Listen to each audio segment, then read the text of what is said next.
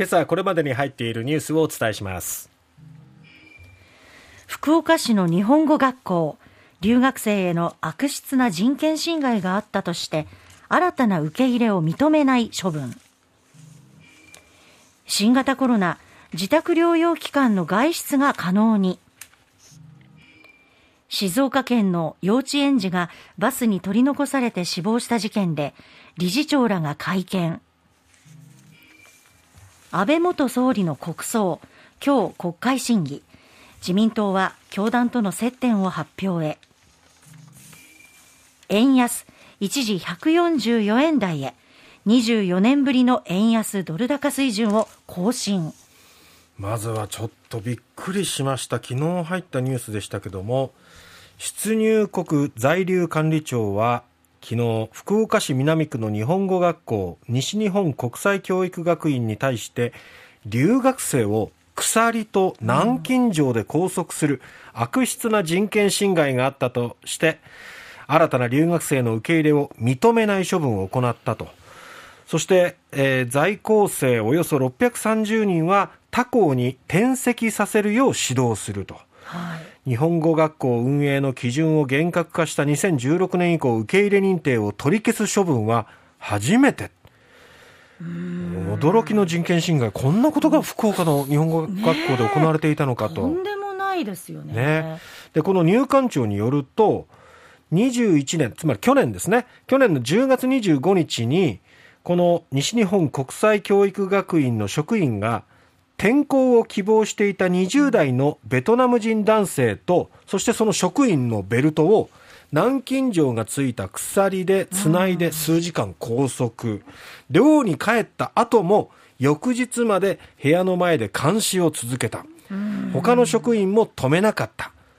このまあ他の職員も止めなかったっていうところで一つこう組織ぐるみっていうことも見なされた上で、学校に対して留学生の受け入れを認めない処分を下したんではなかろうかと。で、学校側は身体拘束と人権侵害を認め、悪ふざけだったと弁明しました。まあ、悪ふざけで済むレベルじゃないと思うんですけども、他に学校の、まあ、校則に記載していない留学生からの使途不明の手数料の徴収や教員変更の報告漏れも判明したということなんですね。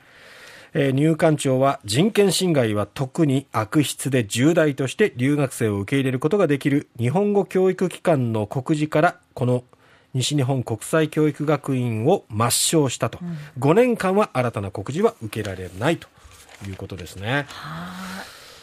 で、この政府が2008年に留学生30万人計画っていうのを掲げて以降、留学生や日本語学校は増加しているんですけども、その一方で2016年に福岡県の日本語学校が授業料を稼がせるために留学生に違法な長時間就労を斡旋して摘発されて、2019年には関東の大学で多数の留学生が所在不明になったことが表面化した。一部の学校で不適切な運営が相次いで明らかになったと。うんで、この西日本国際教育学院でも数年前に定員を600人程度から1000人近くに増やして、教員不足が常態化して、学生の指導に支障が出ていたと。で、入管庁は、まあ、運営の適正化に向けて繰り返し指導したんですけども、改善されなかった。こういう背景もあったようですね。いや、でもちょっとこの人権侵害、こんなことは許されないですね。はい。さて、え続いて新型コロナに関してですが、加藤厚生労働大臣は、新型コロナ感染による自宅療養期間中の外出制限を緩和すると発表しました。マスクの着用などを条件に短時間の食料品の買い出しなどを認めるということですね。うん、えー、今後は、まあ、無症状者は療養期間の初日から、で、症状がある人は薬なしで解熱して、症状が改善する警戒の状態から24時間経過した後、外出が可能になると。ただ、マスクは着用。あと公共の交通機関は利用しないということが条件。まあ、どこも動けずに食料品とか生活必需品はいるけど買いにも行けないって困ってる方はたくさんね一人暮らしだったりするいらっしゃると思いますので、まあ、そういった部分では緩和されるということですね。はい、昨日静岡県の川崎幼稚園えー、園児の川本千奈ちゃんが通園バスに取り残されて死亡した事件が起きましたけども、その幼稚園の理事長増田理事長らが記者会見を行いました。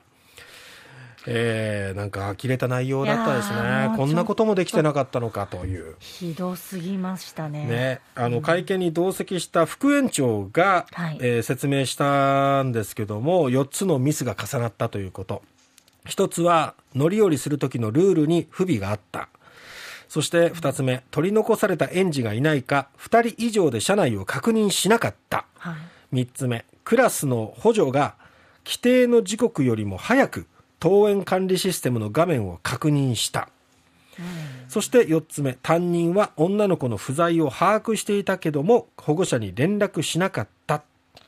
この3つが重なったというふうに説明しているわけですね。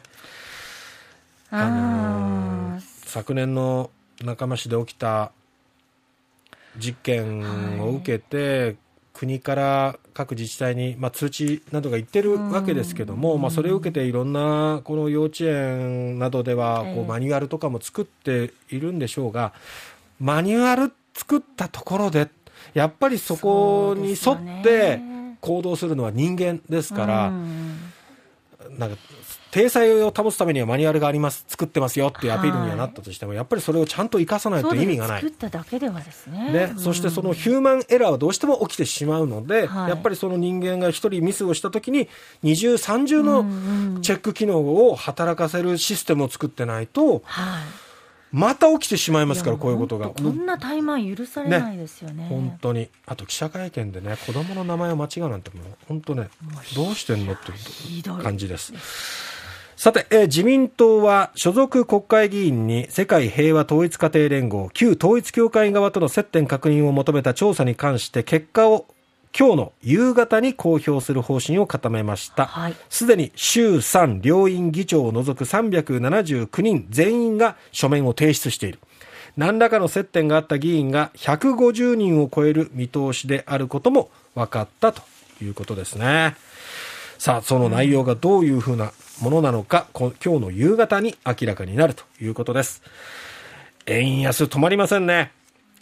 昨日の外国為替市場で一時1ドル145円に迫る水準まで円安が進みました。まあ、アメリカの利上げと、日本はゼロ金利のままっていうことで、そのね、差が広がれば広がるほど円安が進んでいる政府はまだ政策は打ち出さないということで、これがどこまでいくのかちょっとね、心配ではありますね。